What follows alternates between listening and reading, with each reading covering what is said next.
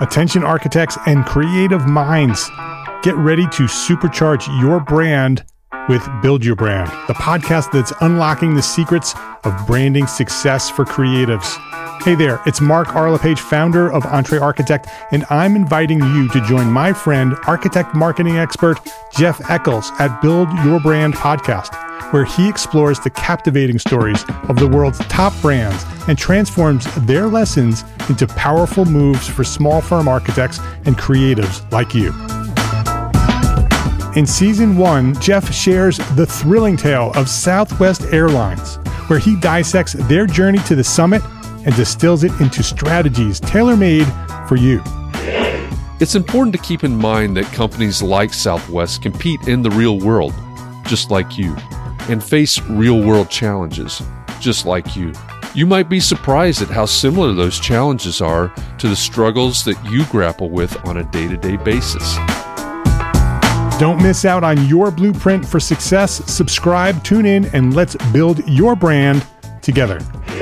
You may have noticed that the very best brands in the world are also known for having somewhat unique corporate cultures. That's often the glue that holds everything together when they encounter those rough spots. We don't do it because it inconveniences the passengers to whom we are primarily dedicated, the short haul, uh, frequent flyer. Follow the link in the show notes to subscribe to Build Your Brand today. Remember, no matter the size, the journey's the same. Your brand's journey to the top starts here.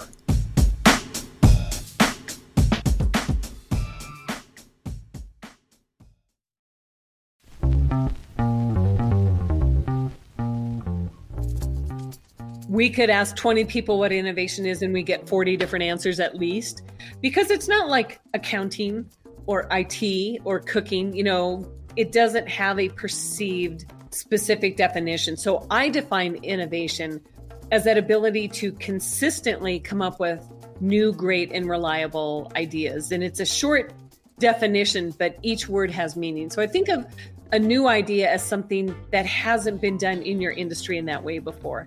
And I think this is something that architects are fantastic at.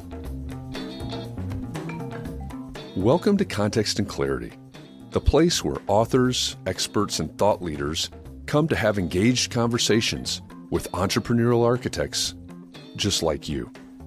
I'm Jeff Echols, and every Thursday afternoon on Context and Clarity Live, Katharine MacPhail and I, and our live audiences that are joining us from all across the internet, we have a conversation with a special guest to search for clarity around the things that matter most to you, the architect, no matter what your context is. In this episode, we talk with Carla Johnson, author of Rethink Innovation.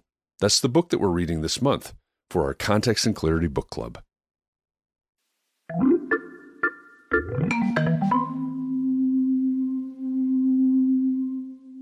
Our guest today is a storyteller, a teacher, and an innovator.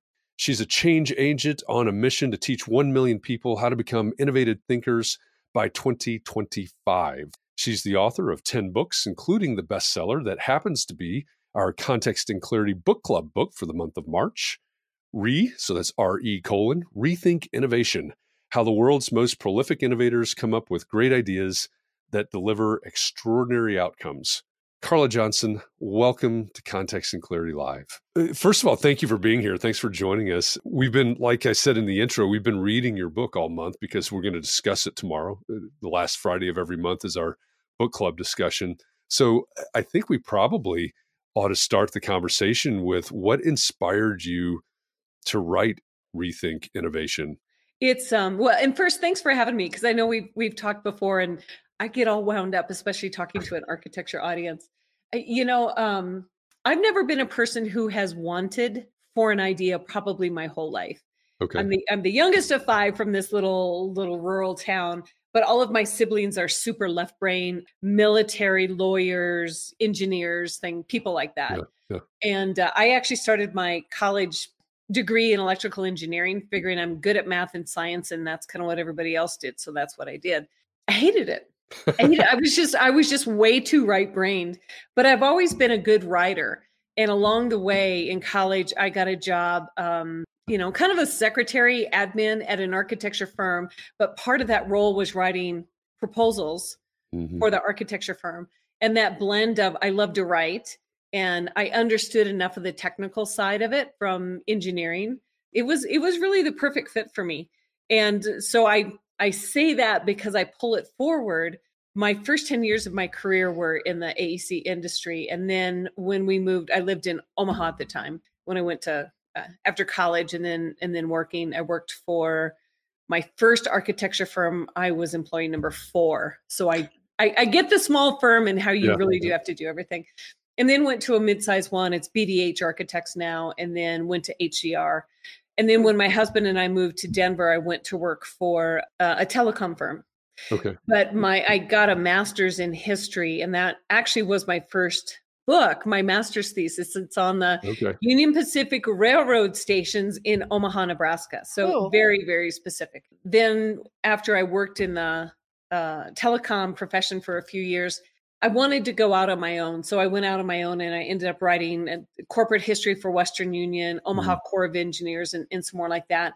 But it was always it was always about the story and how how the dots connected for these mm-hmm. amazing organizations over history and really how they had innovated their particular industry and then went on to write some marketing books and in 2015 i, I wrote co-wrote a book called experiences the seventh era of marketing about how to create story driven experiences okay. for audiences and i had people after that book come up to me and say like i love the idea i love the framework but what i still struggle with is coming up with original ideas and i'm like hmm. For Pete's sake, it isn't that hard. It's like X, Y, Z. This is what you do. And I was going off on a bender on the phone with a friend of mine one day and he said, Stop, like right there. If you can unpack what I just said and put it into a process, that's that's what the book is. So that's what I spent five years doing is interviewing people, doing research, looking into how our brain works to come up with ideas, all sorts of things, and to see what happens and where do people get inspiration for their ideas and how do we move from inspiration to execution yeah. And to answer the question, is this something that everybody can learn? And yep. obviously the answer is yes, because here's the book that shows how to do it. yeah. Well, that, that was one of the things that intrigued me. You know, I, I, I love books about innovation. Where did good ideas come from is one of my favorites. You, you know, but of all the all the things I've read, all the people that I've talked to, in fact, we innovation was our topic last week as well. You, know, from a completely different point of view, but I don't think I've ever run across a book or you know a resource where where you systematized it basically is what you've done right you systematized innovation or you system systematized the creative process maybe is one way to say it in rethink innovation and so i found that really intriguing uh, that you've you've developed this framework the uh, the pip framework you know to to sort of to sort of lay out and and work within in order to as you say, become prolifically innovative. Yeah, and and what I found is really I I learned this without realizing it from architects when I started to work with them, especially design architects, because I found it fascinating when they would go through the you know some of the early sketches or you know drawings or concepts of a building to talk about where their inspiration came from and, and the little details and mm-hmm. it was just it was the story behind what was actually going to be constructed that I, I found magical. Yeah. And I think architects are incredibly smart, creative people who don't get credit for being incredibly smart and creative. I mean, they get credit for great ties and they get credit for being, you know, interesting people at dinner parties, but I don't think they get credit for this amazing ability to really source source material for the dots and then to be mm-hmm. able to connect all those dots in something that shows up in such a tangible everyday way in our lives in yeah. our lives and i and i i say architects were the original design thinkers it's just that ideo took it and put yeah. a different name to it and you know let people dress different right. when they showed up at client meetings kind of thing yeah but um, i mean the design thinking is what architects have always done right. and seeing how they did that to me was just fascinating fascinating yeah so, why do you think architects don't get credit? I think because it's not brought into the mainstream enough. I mean, hmm. when you look at architecture projects, their work is done before people see yeah. the thing. And so I don't think people have a connection between, oh, an architect that. They know an engineer did it because it's still standing, you know, most likely. they know a contractor did it because they see the people on site. But Yeah. I think architects are the hidden magic behind all of this that people don't realize unless you're a major, you know, um, iconic Frank Lloyd Wright or I. M. Pei or somebody like that. Yeah, yeah, that's a good point. So the way the way that we structure this show, we didn't explain this earlier, but the way that we structure the show is on Thursday we have you as a guest, so we have our our special guests every week, and then we spend the rest of the week exploring different avenues, exploring different ways of attacking the theme that we'll talk about. So all week we've been asking questions like, how do you research? Where do you uh, derive in, uh, inspiration?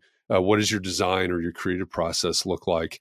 And when we were talking about the design process or creative process yesterday, one of the questions that I had was, how many, you know, who of you um, do you let your clients in on? Do your clients participate in, or do your clients get to view that creative process? And and what I just heard you say is clients, or or maybe the public, maybe not the clients, probably not the right way to ask this question, but the public sees this built thing, this thing that you designed, but they didn't see the process. They didn't see the pip uh, behind the scenes that led up to that point. I think that's a really intriguing, intriguing thought there because you know we think about some TV shows. There was one. Uh, somebody's going to have to remind me that TV show that was on Netflix about the the uh, the great homes or something that had the architect and the actress and the architect they'd go to these places and the architect would would sketch out the concept. Oh yeah, yeah. explain What's it all called? I think that's one of the few times that people would actually go, okay, that's an incredible, amazing thing, amazing house, or you know whatever it is we're looking at, and then you have an architect actually explaining everything behind it. That is a rare opportunity. I, I absolutely agree. And I think, you know, I, when we look at opportunities to stand out, uh, be distinctive as a firm, I think, especially as a small firm, because I know I, I worked at small firms that could go head to head with the Mm. bigger firms, you know, probably not a 10 person firm against a thousand person firm, but Sure. they could, they could definitely up level because of their ability to even think innovatively in how they delivered and you know back Mhm. office operations and, and things like that but i think there's an this amazing opportunity especially for small firms to stand apart simply by bringing this veil you know like opening the curtains and Yeah. You know the wizard of oz showing the man behind the curtain the woman behind the curtain and and what really goes on and i remember working at hdr and we had um, just this head-to-head debate between a couple of the architects of one was saying we really need to be transparent Mhm. with um, prospects and, and customers you know clients how we do the thing Yeah. because this is what really distinguishes us and the other one was just adamant against it because he said if we do that all of our competitors are going to see that and take it and then what's our you know what's what's our distinctive thing Yeah. and i always believe that by the time you have it operationalized and you're delivering it and you're talking about it if somebody sees that and tries to replicate it one they're playing catch up and it's Right. not like catch up from what you did yesterday or last week it's catch up from For probably years. at least yeah at least a year ago Yep. and so if they're trying to slide in they're them doing that is just going to prove how far ahead you are. Yeah, yeah, I and it think that's a good reinforces that. And, and i think the other thing is that by sharing it it shows your thought process and, and your expertise. I do work with companies to develop their brand purpose as Mhm. opposed to just mission and, and values. And that's another way that it makes a firm really distinctive in that way. And and i don't know this would be i'm curious maybe you can drop this into the comments how many of you are willing to be transparent about how you come up with ideas and in your design process and how you source inspiration in that Yeah. in that kind of thing i'm curious Yeah, that's a good question. If so, if you're listening, watching, are are you transparent? Are you? And, and this is sort of the question that we asked. One of the questions we asked yesterday. Do, are you bringing outsiders? Maybe is one way to say it. Are you bringing outsiders into your design process so that they can maybe participate or at least view the chaos that's, that's probably going on? So I mean- while while we're waiting for them to answer in the comments here, maybe we should go back to the beginning and, and just ask what is innovation What's innovation mean? You know, and it's it's a great question because I think we could ask 20 people what innovation yeah. is and we get 40 different answers at least because it's not like accounting or IT or cooking, you know, it doesn't have a perceived specific definition. So I define innovation as that ability to consistently come up with new, great, and reliable ideas. And it's a short definition, but each word has meaning. So right. I think of a new idea as something that hasn't been done in your industry in that way before. And I think this is something that architects are fantastic at when you think of them drawing on inspiration for design. I like to use the example of McDonald's and the drive-through for the for the fast food restaurant is that they understood they needed to be able to get more cars through faster if they were going to increase revenue. And so they're saying, okay, where can we go look for examples of this and, and how can we get inspiration to bring it into their design? And they went to a Formula One pit stop because what do they have? Cars. What needs to happen? The car needs to come in and out with a specific action happening in a very short amount of time. And they said, let's take what we can learn from that situation and transplant it into our own industry. So, had it ever been done before?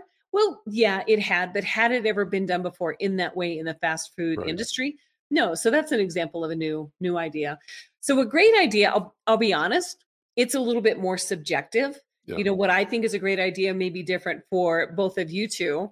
But uh, you think of a great idea as one of those that kind of raises the hair on your arms or like gives you goosebumps on the back of your neck. It's it's exciting. It it drives emotion and in a way it makes you feel jealous that you didn't come up with it a little bit of idea envy. So that's new and great. But even if you had one of those by themselves or even those two together i still don't consider it an innovative idea because what we need to have happen at the end of the day is have a bottom line business impact. And that's where reliable comes into play is your new and great idea something that has a bottom line impact. And you can have an idea that has a bottom line impact that isn't new or great. I mean, that could just sure. be cost cutting. You know, and we know cost cutting isn't innovative, but it's the combination of all three of them that I believe makes an idea innovative. And then on top of that is that ability to consistently deliver ideas that have these three mm-hmm. characteristics. Over and over and over again is what I see as being truly innovative. Yeah, and and so that's that's where the framework comes in, right? You've you've got this system to to repeat to absolutely you know very very much like McDonald's, right? Everything about McDonald's is the repetitive process to make sure the fries are the same all the time, and and so on. Yeah, every yeah. place you go. Yeah, yeah, that uh, that makes a lot of sense. We've got a couple of answers that say yes. I'm doing that, and that's transparency is part of the process um, for us. So that's good. We've got a, got a couple of people at least that are letting the clients in, getting to peek behind the curtain. Paid no attention to the man behind the curtain, apparently. I do the same thing. I mean, I just I don't do anything that's all that groundbreaking. It's just um, you know, working with old houses. So it's it's not creating a new building typology or anything like that. Mm-hmm. But if I tell my clients how I came to this conclusion or what I thought and the different components that went into my idea, then they can take those same components and maybe come up with a different idea. That's the way I look at it because we're all, you know, they yeah. might as well use the raw materials or the parameters that I'm using, you know? Yeah. And, and sometimes the innovative idea isn't in the design itself, but maybe it's how you get the work done. There, um, I, when I was doing research, I researched a, a company in Atlanta and they had an innovation group and they set aside a week every six months for the entire company to be involved in innovation for how the company delivered the software that it did. But because they brought everybody together, there were people who you don't normally think of as the innovators in an organization who became part of this mindset. And there was a woman in their um, accounting department who took this inspiration idea and looked at her work and said, you know, I'm spending 40 manual hours every month. So a week every month running a report. And so she took what she learned from the IT team and applied it and actually learned a programming language, wrote the program, and took this 40 hour process into about 12 minutes. I find that highly innovative. And, and then now she's able to come to work and do work that makes her happier, less soul sucking, you know, less of a grind, and inspires other people to look for those little pockets where you can be innovative. So it's not always about the actual building design process itself, but it could be about how you do the work. And, and I see Manuel's um, idea about potential liability. And we can walk through the the process if you'd like, Jeff and Katharine. Yeah, let's do that. Let's do that. but one of the one of the aspects isn't to copy and paste something from another industry, but to use it and pick it apart and understand why it works and relate the pieces that matter to your own situation into your work. So let's let's go ahead and, and walk through the process. There are, there are uh, let's see one, two, three, four, five, five steps. That's five right. steps. That's yep. right. So where where do we start? Do we start in the coffee shop? Yeah, absolutely. Well, that's where I started. That's where I started. So I'll, I'll share the, share the five steps, and then I'll walk through them. Um, the first step is to observe the world around you distill what you observed into patterns, relate the patterns into your work, then you start to generate ideas and then you pitch them. So typically what happens is when we need something, you know, it could be a design, it could be a new marketing strategy, it could just be I got to figure out how to do more with less. I think it was um, Chris, maybe, or or Manuel, who said needed to learn how to multitask or or be two it's people. Manuel, yeah, yeah, yeah, yeah when we're looking for those kind of things we we say okay let me just do a brain dump. Let me do a brainstorm. Let me just you know figure out what i know. And what i saw in my research is that when people and teams and organizations start just by going from trying to go from 0 to 100 of here's our problem. Now we need ideas to solve it nothing has fueled that. They they haven't created a way to bring in inspiration from other things that have happened. And so, even if somebody does have an, an example of how it's worked differently that might relate into the work, because other people don't understand it, it tends to shut those ideas down. And we see this in groups. We even see it in our own brains. You know, yes, I had this idea. Oh, that would never work. Yeah, but I think it might. You know, and you have the devil and the angel on your on your shoulders even for ideas. And so, what I saw is that highly innovative people were highly, highly observant people, looking at all the little details. So, that's where this process started. And in the book, I started just in some place as simple and accessible as a coffee shop. And it was it was a place that I went, you know, I love to go sit in a coffee shop and it's something about the background noise that I don't actually have to pay attention to, kind of like in an airport, really works for my brain. And I'm pretty productive. So I went to a coffee shop and I just sat for about a half an hour and I wrote down everything that I observed, everything that I saw, which is our first um, sense that we tend to rely on, everything I heard, smelled, tasted, touched. And the list that's in the book is actually only a fraction of the list of, of things that I came up with.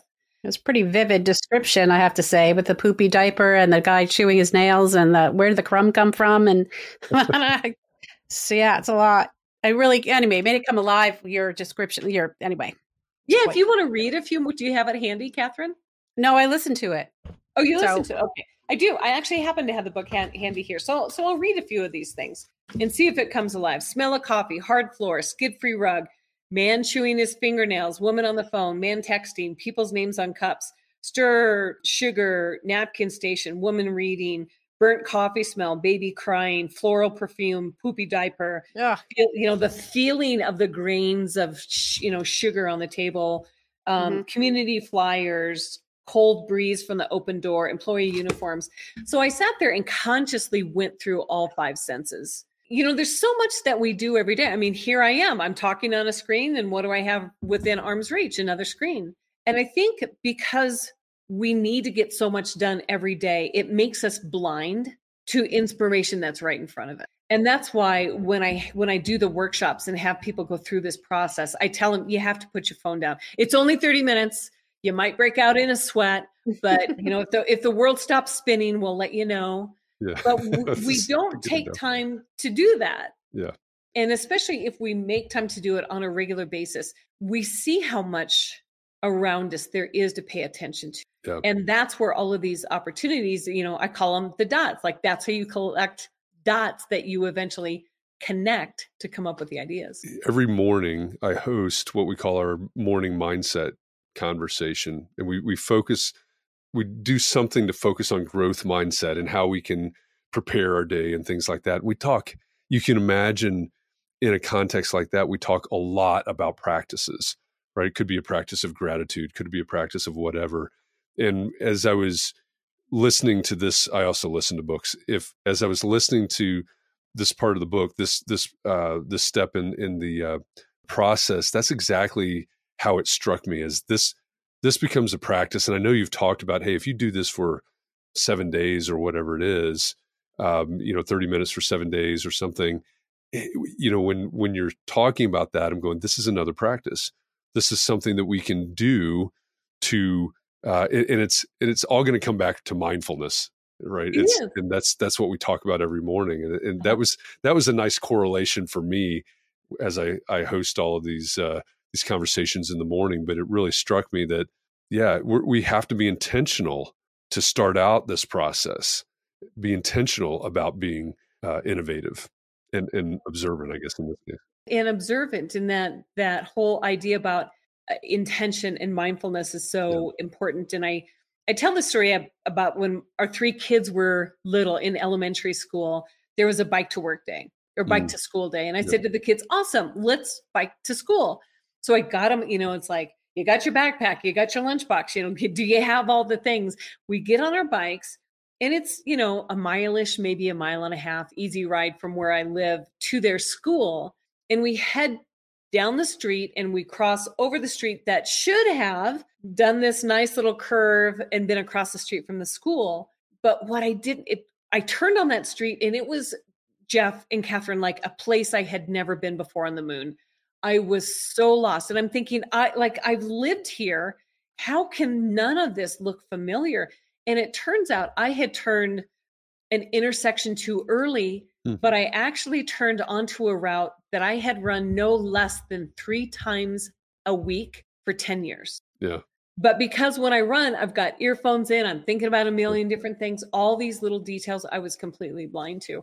And and along the way, I mean, I saw I saw it with eyes like I'd never seen it before. And, and it was amazing. It was beautiful, but it's just an example of how we go through our regular routine every single day and miss so much and, and the perception and the context changes or even, mm-hmm. even the context between running and biking the earbuds Absolutely. and probably not with the with the kids on the bikes yeah yep exactly exactly and then and then from there we take all of those things that we've observed and then we distill them into patterns. And there's no rhyme or reason to what the pattern is. You know it could be loud things it could be yellow things it could be tall things it could be communication it could be people. Yeah gross things Ex- exactly exactly. And the interesting thing is that as i did this research about how this all works i came across a lot of information from neuroscience that showed that our brain actually naturally functions in these first three steps and i know this is just step two but if you think about our survival, it was all based on yeah. observing the world around us and distilling that into patterns. Patterns generally being is it safe or is it unsafe? So these first two steps really have been with us genetically just as a matter of survival, but we've trained them to go below the surface because of all the distractions we have in the world around us, primarily with technology or with schedules that are too full that we don't take the time to do this and pay attention. I I have one little just side question. What do you I can't I'm trying to think of what we did before we had phones, which wasn't that long ago. I was fully at, I was a fully grown adult when I first got my mm-hmm. phone. So did we have books with us or were we always observing things? I can't remember. well, there there were big uh, card catalogs in the library. I can tell you that. But it's, no, that I remember those. I watched I watched a movie the other day, Legal Eagles from I think it it said oh, it came out in 1986. Yeah, oh, wow. with Robert Redford and Daryl Hannah and Debra Winger. And I'm watching this, and I said to my husband, "It's so stressful because there's no cell phones, there's no internet, there's no like everything was so." Late full of labor and you know mm. lag time in communication and and things yeah yeah, yeah. it's true yeah i mean i think i mostly read or i wrote or i drew so i don't think i was paying attention anyway Yeah, I, I read I read a lot too. Yeah. yeah. But anyway, all right. Sorry, just wondering. So those are the first two steps. And then the third step, this is really where we bridge the gap between, you know, observe and distill can kind of be theoretical. You're not necessarily applying to anything specific there. And so this third step relate is the bridge between this theoretical world of what you're observing and distilling and the real world of I have work to get done and I have things that need ideas. You know, I have uh, designs to create. I have clients to keep happy. I have employees to hire. How can I be more innovative about that? And so, relate is really about taking these patterns that you've seen and ask yourself, how might we think of what we need to accomplish from this point of view? How might we think about this in terms of people? How might we think about this in terms of you know showing up taller in the world? How might we think about this in you know whatever the you know in gross things? Like that's one of the examples in in the book you know? You know how how how might we be showing up in awful ways that we don't even realize? Yeah. Little things like that and so that's where the brain starts to, the brain will answer the question you ask it. So if we want better ideas, we have to ask better questions. Going into the fourth step, which is the generate. So essentially, after you've gone through what you've observed and distilled it into patterns, now you've related those patterns into your work by asking, you know, how might we show up like this? Then the generate step starts by simply answering those questions but answering them if you think of a mind map or you know a tree yeah. limb where it keeps branching out and out and out is that you have this new opportunity to come up with ideas that you wouldn't because of how you previously went into the brainstorm or the strategy session. Now you've fueled it in a way that one, your your mind is warmed up and thinking differently, and now you're thinking very expansive. You're thinking, you know, fully of opportunity. And one thing that we didn't talk about is um, how to set an objective statement. And if we have time we can go through that but it's at the end end of as you go through all of the ideas you can come up with then you start to cull them down. But many times people say you know we've got three four five ten ideas you know sounds pretty good and a couple that are really strong.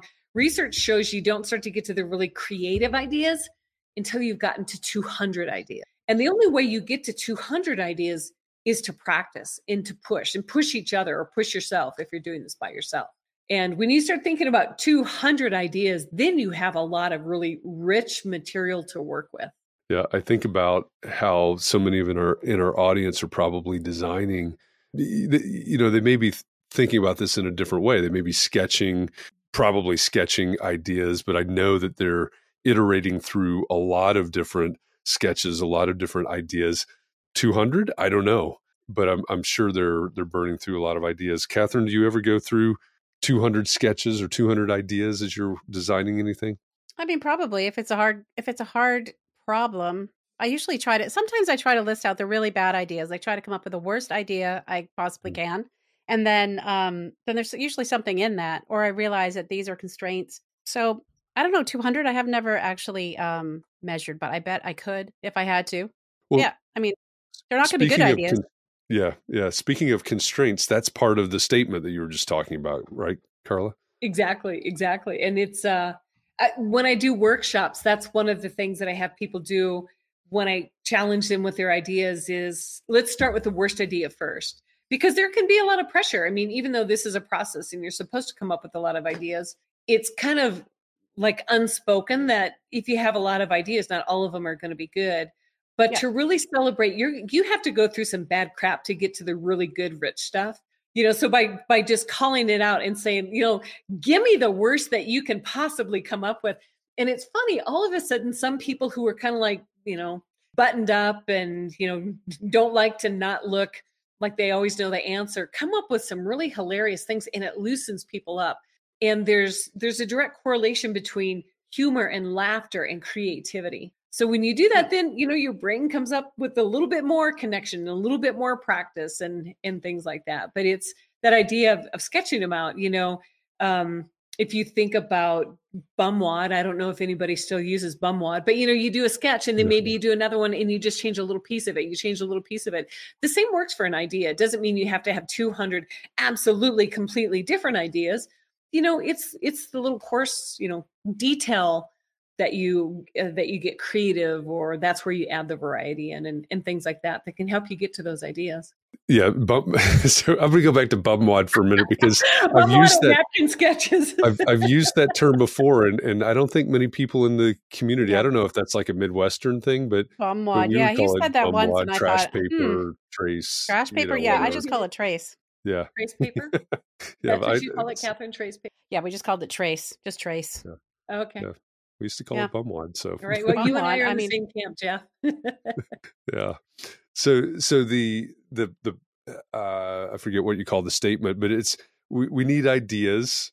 Yeah, the the objective statement. So at the end, when when we go to pitch this idea, ideally it's pitched toward a specific outcome or situation that we're looking to address or problem we're wanting to solve. So the objective statement has three parts. The first part is we need new ideas too. And that's generally like what's the thing you have right in front of you. And then the second part is a little bit more takes a little bit more brain noodling than it may appear at first. It's so we can. What's the ultimate outcome that you want from? It? And that makes people think more than they may realize. Because I think the immediate need is an obvious one, but beyond that, you know, we need new ideas um, for how to bring in new customers so we can. Well, is it only revenue? Is it better customers so we can recruit a different kind of talent or you know is it more cust- more clients so that they're higher paying or revenue or you know so you have fewer clients but more revenue and ideally less time committed you know being very specific about the so we can makes a difference because this is a statement that after you've gone through your 200 ideas that you've come up with you're going to use to filter those ideas and see do they apply to what I need to have done and then the third part of the objective statement is with these constraints. And common constraints are, you know, budget and time. It could be something specific to what's going on in your client's industry or in the market in general or your firm or, you know, whatever those are. I suggest using two to four of those because I think if you have too many constraints and that shuts everything down, and we really are trying to at least move the needle little by little by little. And if you have fewer than two i think there's too much of an too much of a chance that your idea won't live in the real world because a lot of ideas are great ideas until they have to actually be executed. Yeah. And so that's really important. And then when you get to that fifth fifth step which is pitching the idea it's really important because as part of that pitch what you do is you go back to the beginning and you tell the story of what did you observe? What were those patterns? How does that relate into your work? How did that inspire your idea? And now how does that fit into the world of the objective statement? So it's theory and inspiration and potential married into reality with bottom line impact with what you're looking to do. One one of my big takeaways from this and and I, I think you know this is this is me wondering if if I'm in my own bubble, you know, et cetera. But I, I think that many of us, when we're pitching the ideas or we're sharing the good ideas, we leave that context out. We leave that storytelling uh, out. You know, that makes that that strong connection. Uh, and I think in the book you talk about you need to give them enough, right? That that they can imagine, but not so much that it, that it's rigid. I forget exactly how. Yeah, like give the, give them structure and context yeah. and then let them then let fill them- in the details of, Yeah. of what it looks like. So you know, Yeah. it's it's a little bit of a balance. Give them give them enough to get them excited about what you have going on, but not so much that your image disagrees with with that image. And I remember that Jeff so clearly from an interview that the firm one of the firms I worked for did. It was for the city of Omaha and they said we really need to show what this is going to look like because it was a new building in a historic part of town and presented to the city planner and, and some other other people and that was the feedback is that you gave you were too specific of what Mhm. about what this looks like and we feel that you've decided on our behalf what's like Yeah, yeah. so that's that balance between the inspiration and sharing the story of what could be without it without completing the story on their behalf without Yeah. them feeling like they're part of that story Without saying this is what it is. exactly exactly I think there are an awful lot of us that have have gone there before, right? It's this is our vision, you know. This, you know, whether it's whether it's in the form of a of a uh, a, a rendering or or just the description or whatever. I think we've I think we've gone all the way to this is what it is, and maybe it's just me. You know, I'm, I'm always leaving the door open for that. Maybe it's just me going to this is what it is rather than stopping with this is what it what it could be. could be i'd be curious how many other people who are joining us here today if they feel that they have a little bit of a challenge walk, walking that line Yeah, yeah. Drop that in the comments if you've uh if you if you think you take the uh the story a little bit too far sometimes, put that in the in the comments right now. We're very quickly uh approaching the top of the hour, which is just amazing. It's been a fun conversation here, but we'll we'll have to wrap it up uh here momentarily. but I guess one last question, Carla, before we uh, before we let you go. You you know you know this world, right? You know the uh, the profession here, the industry here. What's something that the entrepreneur architects that are tuning in right now, what's something that they can do to be more consistently, or as you say, it more prolifically creative or more prolifically innovative in their work? I say the simple, most helpful, but underlooked thing that people can do, and you alluded to it a little bit, Jeff, earlier, is I say, I call it the seven minute challenge. And you take seven minutes a day for seven days, and you just observe what is it that you're challenging. Look at it from all different directions, write everything down that you can think about it. And you won't necessarily in the first few days solve it, or maybe in the first seven days, but you're going to look at it completely different. And I think a lot of times we have these perceived limits on what can be done, especially as small firms and resources. And if you're a one person firm, you're doing all the things and wearing all the hats. But I think when we look at those things and really examine them and pick them apart, and I am a notebook junkie, like an old school, actual physical notebook junkie. I write everything down like that.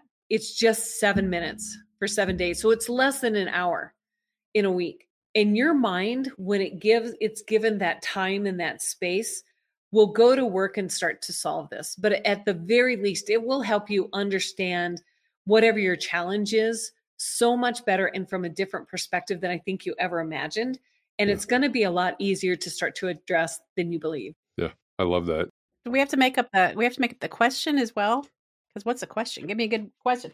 It would be hard to come up with a question that you had to spend that much time thinking about. So that's what. I- yeah, I mean, it, it could be as simple like, well, what may be a challenge that you have, Katharine? Oh wow! Well, I have a lot. I have a lot of them. Just pick one. Just that's the thing. One. That's the thing I can't think of. Pick, pick one. Pick one. It's too many. Okay, well, here, Man- Manuel put a question in that chat. He said, "Currently, I'm really trying to stop myself from carrying the story too far with the project. I'm experimenting with letting the story develop by itself and observe what the building wants to be. So, for example, and this is a great opportunity to use the question, How might we? Yeah. So, How might we was um, a question that was developed by a gentleman named Min Basadur. He worked at Procter and Gamble back in the 70s. And he understood that there's a dynamic with the language that we use and how we mm-hmm. solve problems. So, how should we implies there's a right or wrong. How can we implies you can or you can't, you know, ability. But how might we? Again, your brain answers the question that it's asked. So in, in Manuel's situation, you might ask yourself, how might I let the story unfold and let the building be what it wants to be? So even just using something as simple as the how might we statement and just sitting for seven minutes and just just write down what comes into your brain. Yeah and doing that every single day for seven days, your brain's going to pick up where it left off the day before. And it gets fascinating with all these things that it is kind of like your hard drive on your computer. It's going in the back of your mind between each 24 hour period when you sit down for seven minutes. And I think you'll find some really interesting answers and, and opportunities and perspectives that you would struggle to if you just sat down for an hour and said, How do I solve this? Just a word of warning for everybody that's planning to join me tomorrow morning for our mindset conversation, we're probably going to use this, probably going to talk about the seven minute challenge uh, in the morning as as a, a practice to develop. So uh, just a heads up. One last question here, Katharine. Pam says, How might you come back to finish the discussion on another day? It went too fast. oh, thank you, man. I always feel the same way. And I know Jeff and Katharine, we've talked before, the time just goes fast. And I, I, mean, I get excited and wound up about it because it's it's the work I love to do. So yeah. I, I, love talking about it. Thank well, you. I have an idea of how you might come back again. Is that we're having our um, we're having our book club discussion tomorrow about your. If you wanted to, you're welcome to come. Come back tomorrow if you'd like. yeah. Well, I'll be curious to hear people's feedback about the book tomorrow. Yeah. Yeah, well, we'll we'll we'll talk about that if you'd like to. We'd be happy to have you. But until then, thank you very much for this conversation. It's is enlightening um, again, I think you know what's really unique about your book is the structure that you bring to it and the, the framework that you bring to being innovative. So, uh, thank you for the book. Thank you for this conversation, and um, thanks for joining us today. The innovation archetype. It's the uh, assessment, right? Yeah, it's it's an assessment where you can everybody comes up with ideas differently and even though we have these images of what an innovator or creative person looks like, I found that there's different styles. So if you go to this link, you can take the assessment. It's it's free, and um, you can find out your style, and then it also tells you how you interact with the other styles when it comes to ideas. Yeah. Yeah, it's pretty fascinating. You should check it out. So carlajohnson.co slash innovation archetype is the, uh, in case you're listening to this and don't have a, uh, a visual, carlajohnson.co slash innovation archetype. Check that out. Well, what do you think? Did you hear something in this conversation that you can use, maybe in your practice or even in your life? If the topic of this conversation is of particular interest to you, every week in the EntreArchitect Network, I host the Context and Clarity Classroom. It's our weekly opportunity to take what we've learned from our special guests and put those lessons into action in your life and in your work. Find the Context and Clarity Classroom exclusively inside the EntreArchitect Network at network.entrearchitect.com. And if you are so inspired by this conversation that you'd like to watch the entire Context and Clarity Live episode, head on over to YouTube. Find the EntreArchitect YouTube channel. There's a playlist there that has all of the full Context and Clarity Live episodes. You can also have the Context and Clarity podcast delivered to you every week. Just give us a rating and subscribe wherever you're listening right now. Your likes and your ratings and your shares all help us help other entrepreneur architects like you. And together, they help us build the largest worldwide community of small firm architects. And if you love content like this, check out Gābl Media. It's a multimedia network for people that care about the built environment. And it's the home of context and clarity. With Gābl's growing family of podcasts and video channels, I know that you're going to find something there that interests you. You can learn more at gablemedia.com. That's G A B L media.com.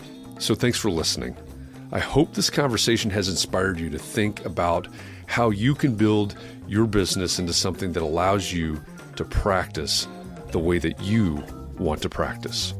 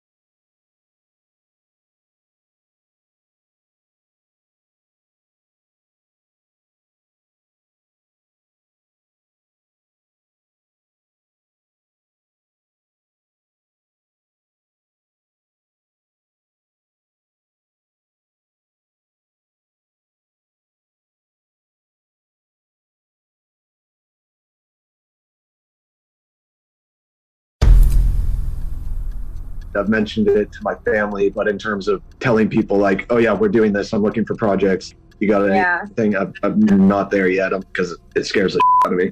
Dreaming of launching your own architecture firm? Well, buckle up for a wild ride with Emerging, the podcast that shares what it's really like to start an architecture firm. Where do we begin? We don't even know what type of business to formalize as. Is it an LLC? Is it an LLP? Like, how are taxes? I mean, the list is astronomical. Season 1 featured founders Jeffrey, Lexi, and Chris, owners of Level Studio Architecture, are your fearless guides on this unfiltered journey from napkin sketches to a thriving studio.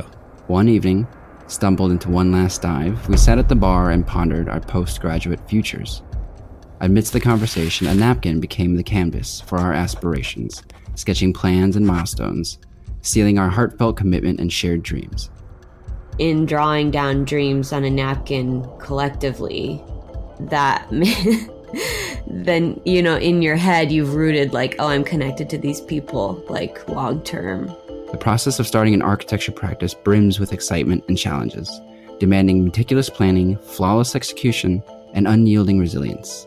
I kind of hate the term because it's so overly used, but I think everybody knows imposter syndrome, and I think it's it's so real to this day. I, I I don't know if it's with everybody, but with me, I'm always questioning like, us, can we do this? Are we ready to do this? Are we prepared? Can we do it? Did we just decide a name? We did it, guys. Oh my One that god! came out of nowhere. Woo! It came out of nowhere. I liked it. I saw it. Ready to turn your aspirations into reality? Follow the link in the show notes to subscribe to Emerging and chart your own path to architectural success.